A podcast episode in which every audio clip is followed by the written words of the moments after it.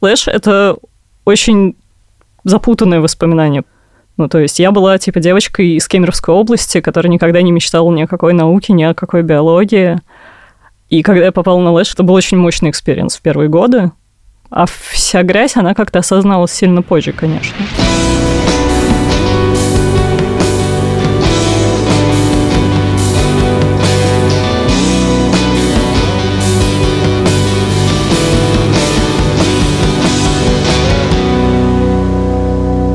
Привет! Это ученицы.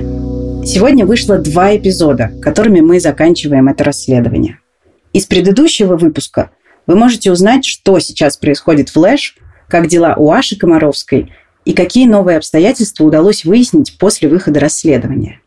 А это последний эпизод «Учениц» подкаста о злоупотреблениях, которые годами происходили в летней экологической школе и вокруг нее – в этом выпуске вы услышите историю, которую я узнала в самом начале расследования, но рассказываю только сейчас. Это история про физическое и сексуализированное насилие. Поэтому рассчитывайте, пожалуйста, свои силы. Девушку, которую вы сейчас услышите, зовут Юля. Впервые я поехала после седьмого класса, это 2006 год. И я ездила, то есть, получается, седьмой, восьмой, девятый, десятый. После одиннадцатого не ездила, и ездила на первом курсе. Для меня это было просто потрясающе, потому что мои учителя в школе это были очень потухшие, очень вымученные женщины, которым, ну, они хотели учить детей, но им было уже очень тяжело и очень плохо. Ну, то есть это хорошая школа была, но на территории города Междуреченска. И меня просто тогда совершенно вынесла вся эта атмосфера, потому что можно было быть любой, можно было общаться с преподавателями, они все были очень интересны и какая это была атмосфера свободы, и вот того, что можно вступать в телесные взаимодействия со всеми. Ну, то есть там сидеть обниматься, или там то, что называлось штабиляцией школьников, когда школьника переворачивали вверх ногами и трясли, или сажали на плечи, и какие-то эзотерические игры были. Ну, то есть мир просто открылся, стал очень интересным. Мы все просто жили ради того, чтобы поехать на следующую школу, ради того, чтобы учиться, чтобы что-то узнавать.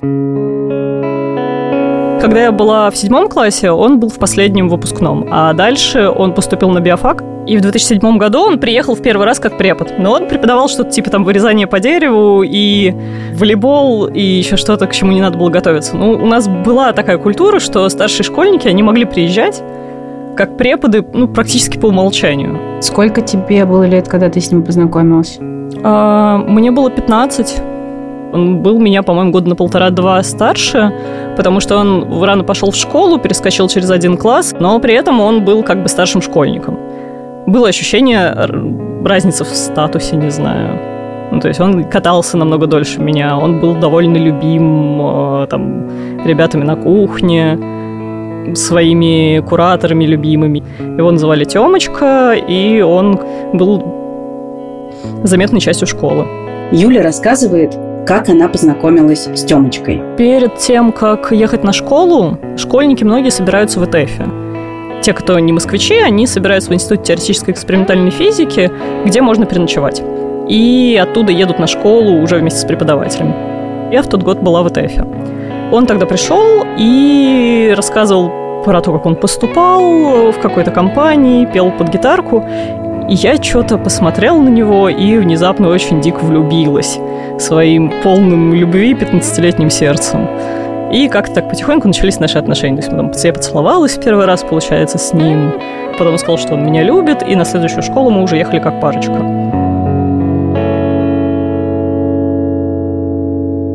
Я очень плохо помню то время, если честно. У меня довольно сильная фрагментация памяти, и там вот со своего девятого класса по свой третий курс я уже помню прямо плохо то, что происходило, если честно.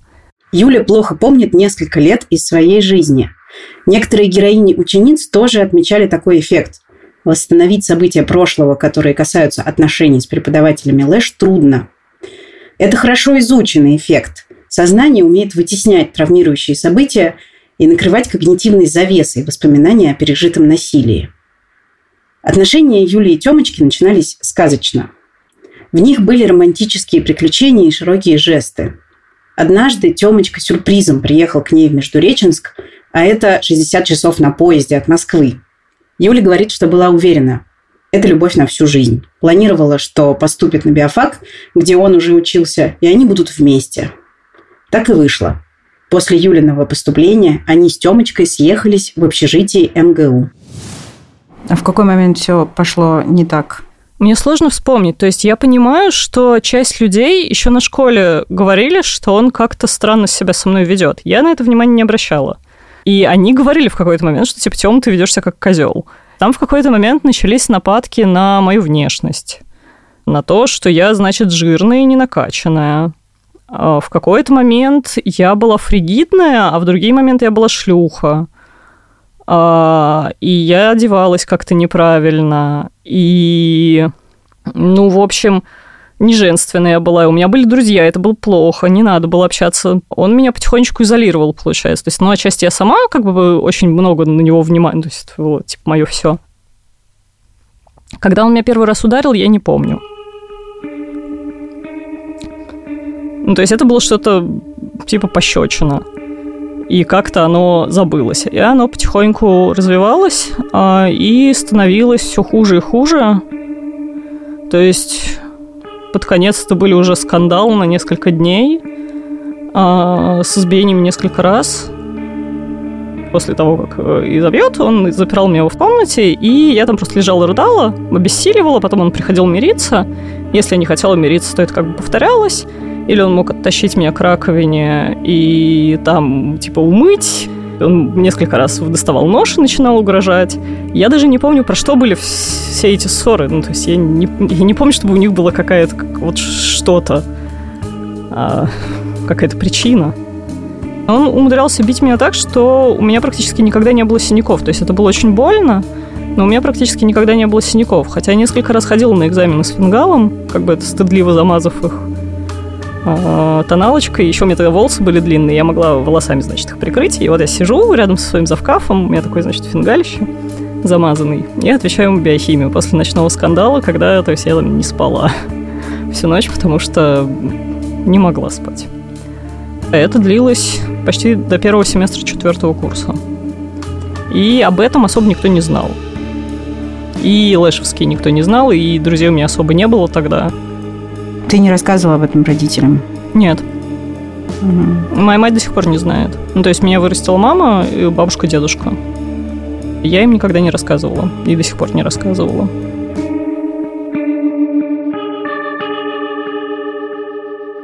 Как тебе удалось вырваться? Там было очень странное. То есть я несколько раз пыталась уходить, но я всегда возвращалась. Там вышла очень смешная история я начала нравиться преподу с кафедры. И он стал ко мне очень нежно относиться. Я стала с ним сближаться, и вот как-то раз мы идем вместе, я ему рассказываю про то, что у меня в жизни происходит, и прошу как-нибудь помочь. И он говорит, что, ну, выбирайся, короче, потом поговорим. И уходит. В этот момент я достаю телефон из кармана и понимаю, что что-то он странно как-то выглядит, как будто вот только что звонок был. Вот, я прихожу домой и выясняю, что Тёма мне звонил, а моя жопа ответила – и он слышал весь этот разговор, где я прошу мне помочь. И он считает, что я ему изменяю, а, и поэтому он говорит, чтобы я убиралась. И он отнял у меня телефон, а, и просто вот в чем я была, выгнал из общаги, где мы вместе жили. Я в ноябре без вещей оказалась на улице.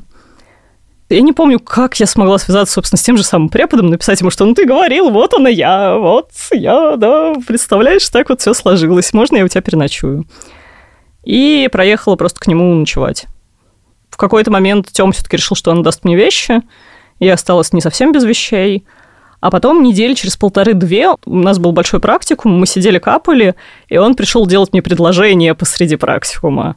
Под словом «капали» Юля имеет в виду лабораторные эксперименты. Что-то я там капаю какую-то реакцию биохимическую, значит, вламывается Тёма в костюме, в э, начищенных ботинках, встает на колено, открывает и начинает совать по меня кольцо.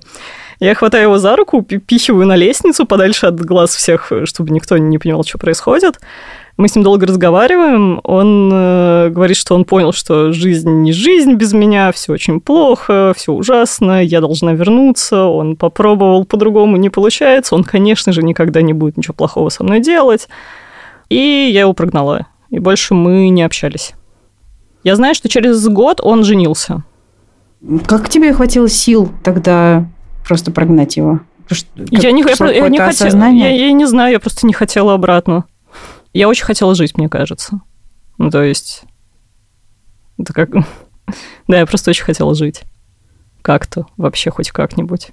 Потому что это нельзя было назвать жизнью, когда я была с ним, потому что у меня не было ничего. Мне кажется, реально просто очень хотела жить. Я поговорила с тем самым преподом с кафедры, к которому Юля ушла от Темочки. Его зовут Евгений Альтшулер. Он биохимик и до сих пор преподает на биофаке МГУ. Вспомните, пожалуйста, как вы познакомились с Юлией Богдановой? А, с Юлией Богдановой мы познакомились на кафедре биохимии. Московского государственного университета? Мы, да, оба с этой кафедры. Я там ее старше был. И ну, собственно, она была студентка, а я уже преподаватель был. То есть вы были преподавателем у нее? Я был преподавателем в ее группе, но не у нее непосредственно. А как это было устроено? Группа как-то разделялась? Да, у нас есть практикум, и на практикуме студентов делят на двойки, иногда на тройки, и над каждым студентом берет шефство какой-то преподаватель и ведет задачку. Я спрашиваю Евгения, что Юля рассказывала ему об отношениях с Темочкой. Ну, Каких-то супер подробностей не было, но она, она говорила, что это ее молодой человек э, со времен Блэша. Она рассказывала, что с какого-то момента он проявлял к ней агрессию.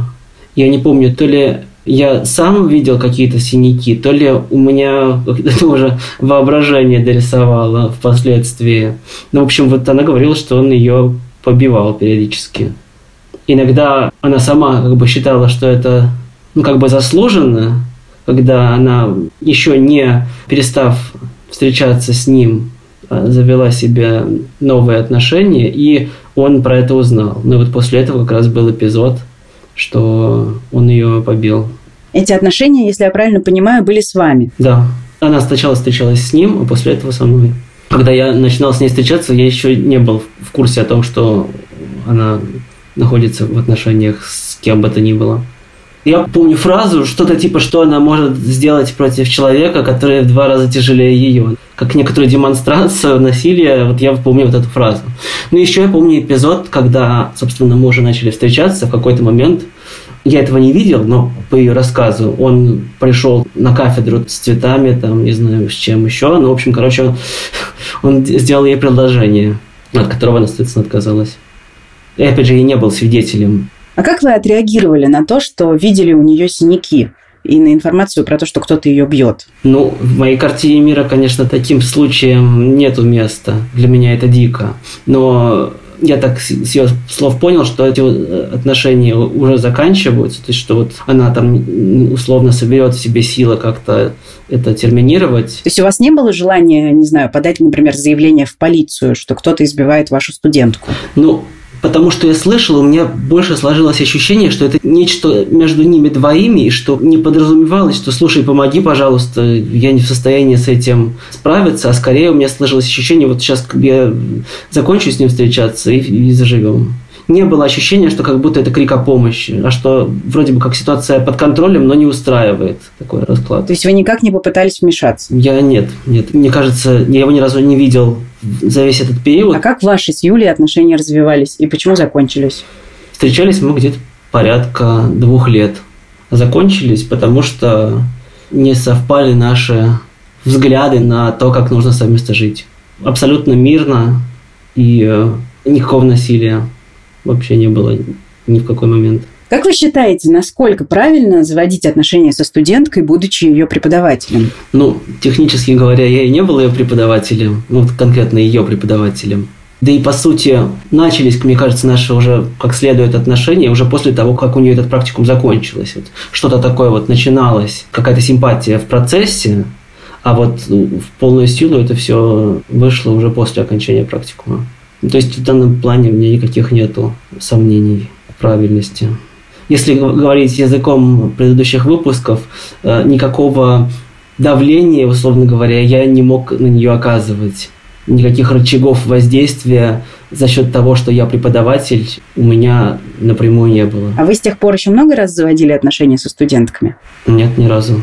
Как вы считаете, это должно вообще как-то регулироваться? Ну, мне кажется, что было бы хорошо, если бы были какие-то должностные инструкции, если бы это все проговаривалось, чтобы не было каких-то насмешек на эту тему, что какая-то все это фигня. А если бы это где-то было в каком-то виде сформулировано, то это было бы, наверное, хорошо. Но, с другой стороны, не хотелось бы, чтобы это свело напрочь всю возможность каких-то неформальных отношений. Хотелось бы, чтобы негативные последствия были минимизированы, но чтобы вот полностью такие вот машины друг с другом взаимодействовали, машины по передаче знаний и по получению знаний, это, конечно, тоже было бы печально. Ну, то есть хочется, чтобы оставалось какое-то пространство для романтических приключений со студентками. Я правильно понимаю? Ну, хочется, чтобы оно оставалось в той мере, в которой оно доставляет удовольствие и не причиняет какие-то страдания обеим сторонам. Юля прожила с Евгением Альтшулером около двух лет. Возможно, эти отношения действительно спасли ее жизнь. Вот как она вспоминает последние месяцы с Темочкой. Последние месяцы было уже просто совсем ужасно. Ну, то есть ножа стало сильно больше, чем до этого. Там еще странно было в эти моменты, то есть казалось, что это все игра какая-то, что это не, не взаправду. Ну, то есть просто сознание как-то пыталось от всего этого защититься. Потом мы как бы продолжали общаться. То есть он меня избивал, потом, типа, если я с ним мирилась, то он меня насиловал. Ну, то есть я не хотела этого секса, который был после этих ссор, конечно. Ну, это было хуево. Я не знаю, как вышло вообще любое из того, что произошло. Да. Интересно, что сколько таких мужчин вообще живут себе свою обычную жизнь и никогда не несут ответственность за то, что они творят. Меня очень сильно перекрыло после Бучи. У меня знакомые сказали, что ну не, не могут, ну это же русские парни, как они могут что-то такое сотворить? И мне стало очень плохо. Вот вам главное здание МГУ. Я знаю, что там происходило. Просто в общаге. Простые русские парни очень много на что способны. Пожалуйста, не надо их недооценивать. Отношения Юли с Тёмочкой длились три года. У Юли диагностировано комплексное посттравматическое стрессовое расстройство. Она несколько лет в терапии и принимает антидепрессанты. Ты думала про какой-то дисбаланс власти в ваших отношениях и что он мог быть заложен еще на Лэше? Ну, в принципе, то есть, ну да, было такое, что типа вот он, а, значит, некий крутой старший, а я просто школьница такая. Но при этом там не было такого, что он был бы там типа взрослым властным мужчиной. Разница была существенно меньше, но ее уже хватило на то, чтобы отношения просто изначально строились. Что я, значит, школьница, которая влюблена, а он, значит, уже взрослый, который как-то там с этим обходится в своем формате. Я понимаю, что та точка, где я есть, она и в хорошем, и в плохом смысле это лэш во многом. Очень во многом. И то, что я там, типа, наукой занимаюсь, это ЛЭШ. И то, что я антидепрессанты пью, это тоже ЛЭШ. Это все вот оно. И в, и в этом самый ад. То есть, действительно, вот эта смесь того, насколько это было классным опытом с кучей светлых людей, насколько оно одновременно было связано вот со всей этой гадостью. Насколько оно даже неотделимо друг от друга на самом деле. Мне немножко очень хочется, чтобы как бы это ощущалось с моей стороны, что я встала и я прямо сказала, я Богданова Юля и Артем Игнатов натворил говна с моей жизнью. Артем Игнатов не ответил ни на одно из моих сообщений. За два месяца с момента выхода подкаста мы попытались связаться с несколькими организациями, с которыми сотрудничают преподаватели, о чьих злоупотреблениях рассказали героини учениц. Вот что из этого вышло. Мы написали несколько писем руководству школы «Интеллектуал», где когда-то работал Сергей Ястребов. В письмах мы спрашивали, курсе ли сотрудники «Интеллектуала» о том, что вышло такое расследование? Будет ли дальше школа «Интеллектуал» сотрудничать с Ястребовым и предпринимаются ли какие-то меры по защите детей, чтобы подобное не повторилось? Ответа мы не получили. Мы писали пиар-службе премии «Просветитель», лауреатом которой в 2018 году стал Сергей Ястребов. А в 2021 году он был в составе членов жюри «Просветитель перевод». В письме мы спрашивали, в курсе ли команда премии о том, что вышло расследование, и просили прокомментировать его. Интересовались, заслуживает ли человек, против которого удалось собрать такие свидетельства, премии «Просветитель». Ответ был такой. Мы уже сделали официальное заявление в соцсетях, и кроме него у нас больше нет комментариев. Вот как звучало то самое официальное заявление. Заявление Оргкомитета премии «Просветитель». На этой неделе опубликован подкаст расследования ученицы, посвященный сексуальным домогательствам в летней экологической школе. В одном из его эпизодов фигурирует лауреат премии «Просветитель» Сергей Ястребов. Оргкомитет премии считает любые сексуальные домогательства и преследования недопустимыми. Мы сожалеем, что девушки пережили этот опыт. Мы писали в культурно-просветительский центр «Архе», где Сергей Ястребов читает лекции по биологии. В письме мы спрашивали, в курсе ли команда, что вышло такое расследование, и почему только под лекцией Ястребова на YouTube Архе теперь закрыты комментарии, в отличие от видео других лекторов. А еще интересовались, будет ли Центр Архе продолжать сотрудничать с Сергеем Ястребовым в качестве лектора. Ответа мы не получили. Мы писали в Высшую школу экономики, где работает преподавателем Илья Иткин. Интересовались, какова позиция ВШЭ по поводу сотрудничества с человеком, который, по рассказам героев расследования, систематически домогался школьниц. Ответа мы не получили. Мы писали в пресс-службу биофака МГУ с вопросами о сотрудничестве с летней экологической школой. Спрашивали, предпринимаются ли какие-то меры, которые позволили бы обезопасить студенток и студентов биофака МГУ от домогательств. Нам ответили, что к биологическому факультету МГУ имени М.В. Ломоносова эти преподаватели, как и сама школа, не имеют никакого отношения. Зачем я об этом так подробно рассказываю? Потому что мне по-прежнему интересно, как в школах, университетах и других образовательных организациях учениц и учеников защищают от сексуализированного насилия. А еще мне интересно, существует ли в России институт репутации. И кажется, нам еще есть над чем работать. Это были ученицы расследования о домогательствах и насилии в летней экологической школе и вокруг нее, которое мы сделали в студии «Либо-либо». Эти два эпизода спродюсировала Гульнара Делекторская, отредактировала Даша Черкудинова, смонтировал композитор Ильдар Фаттахов. Меня зовут Настя Красильникова. Подкаст «Дочь разбойника» вернется в следующем году. Пока.